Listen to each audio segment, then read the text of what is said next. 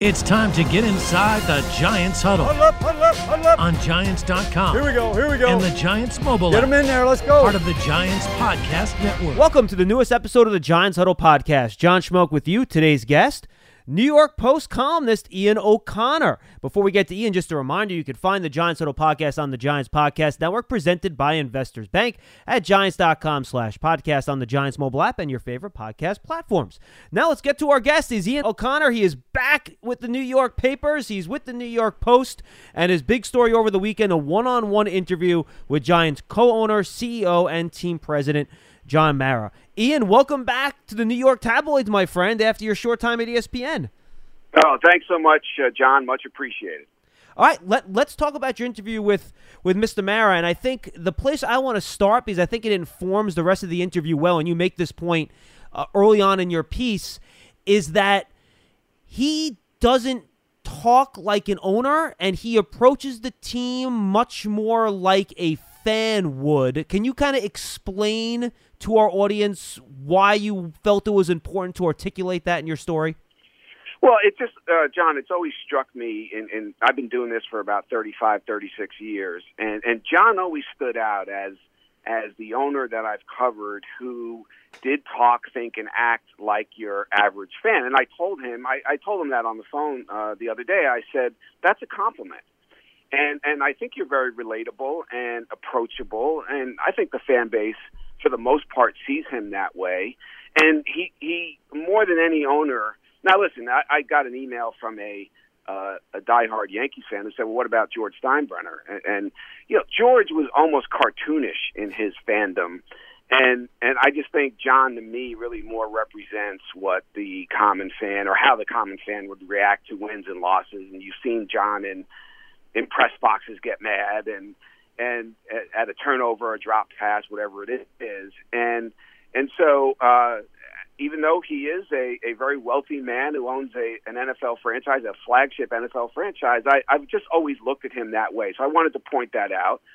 And and frankly, even his understanding that I was starting a new job at a significant outlet that covers his team, when asked to do a one on one, he said yes, yeah, I'll do that because uh, he thought that this makes sense, and and I don't know if he felt like he was doing me a, a favor, but I think just recognizing that someone who's been around the New York marketplace for a long time, starting a column at the New York Post, yeah, I, I think I should do that. I'm not sure a lot of owners would have said yes to that request, so uh, I felt compelled in that regard, in that context, to, to point that out. But we've all we all know, you know, John, when you're around John Mara, he uh, is so passionate about the week to week results of his team and and and so I, I wanted to get that point across in writing that column. So, big picture first, Ian, from your discussions with him and based on what's in your story, where does John Mara think the Giants are right now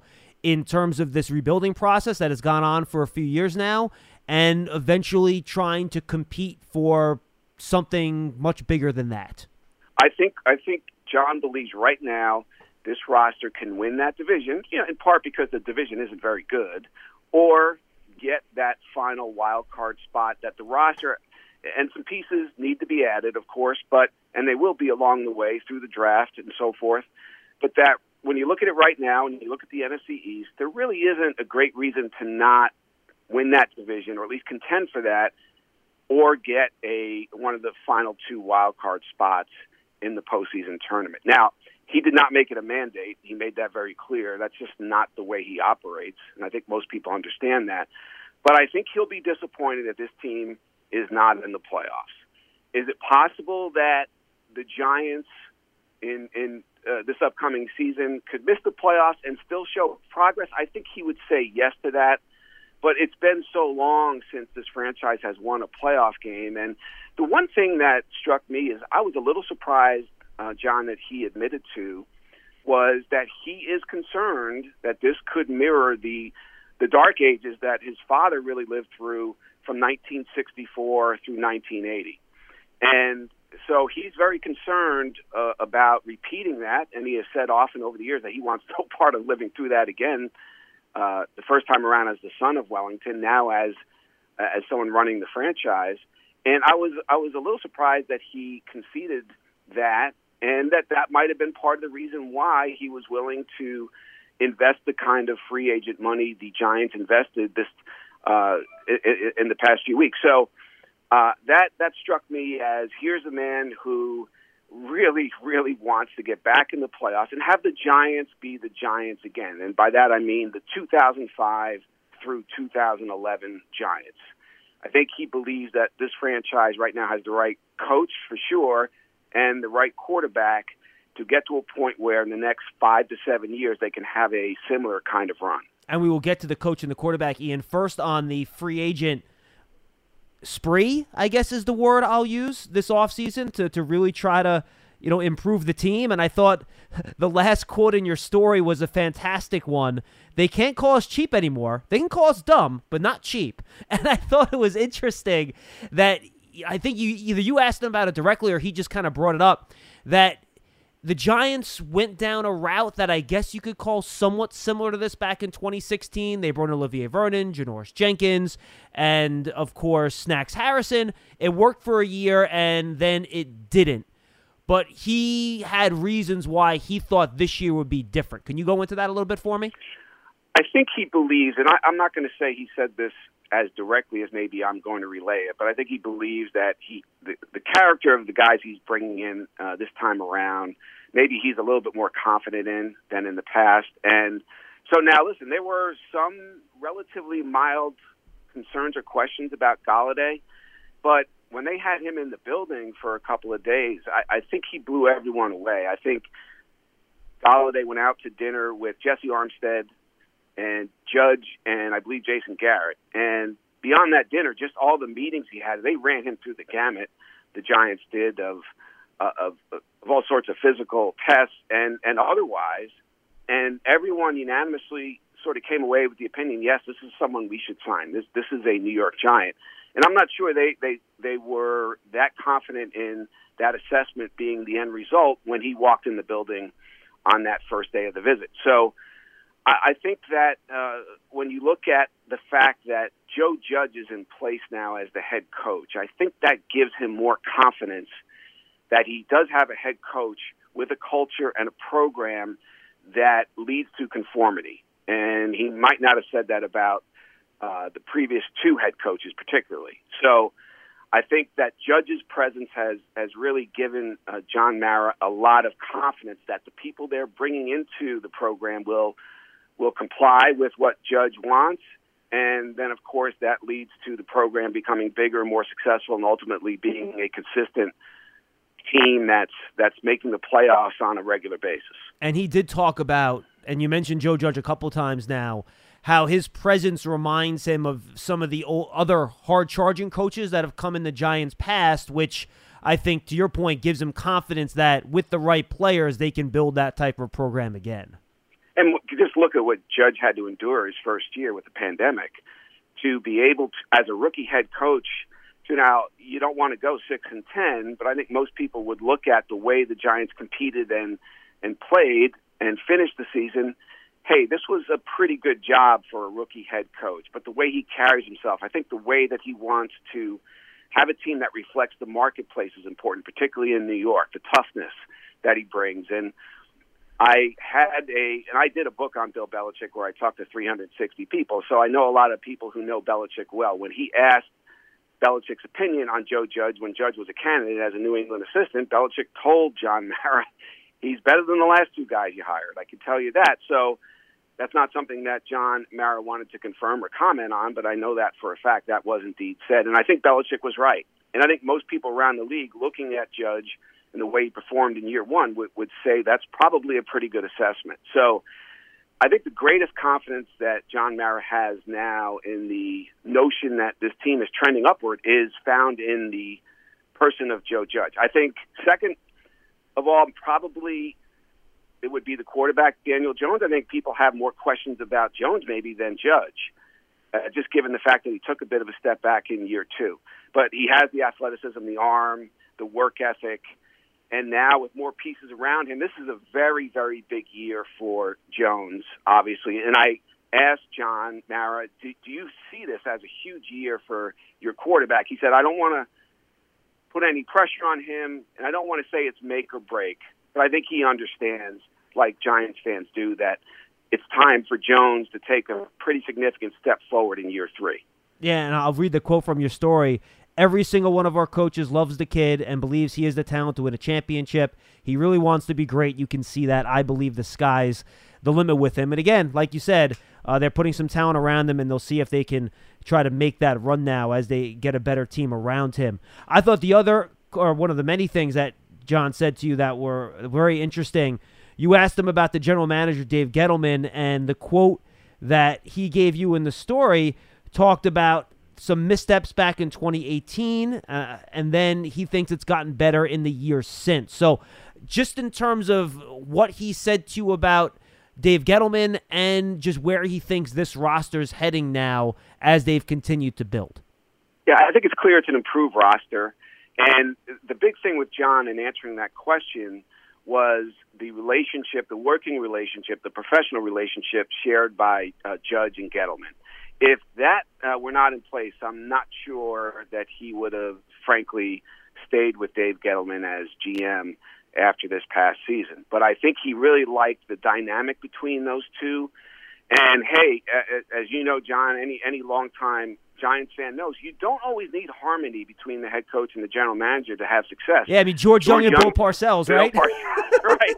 hey, listen, we've seen a lot of cases in sports. Phil Jackson and Jerry Krause in Chicago Yep. couldn't stand each other, but they were winning championships every year. So I, I don't think you absolutely need that. But when there were questions about Dave Gettleman and, and a significant part of the fan base maybe thinking there should be a change there, and you see him working, uh, I won't say in lockstep, but having a good uh, working relationship with the head coach, I think that's important.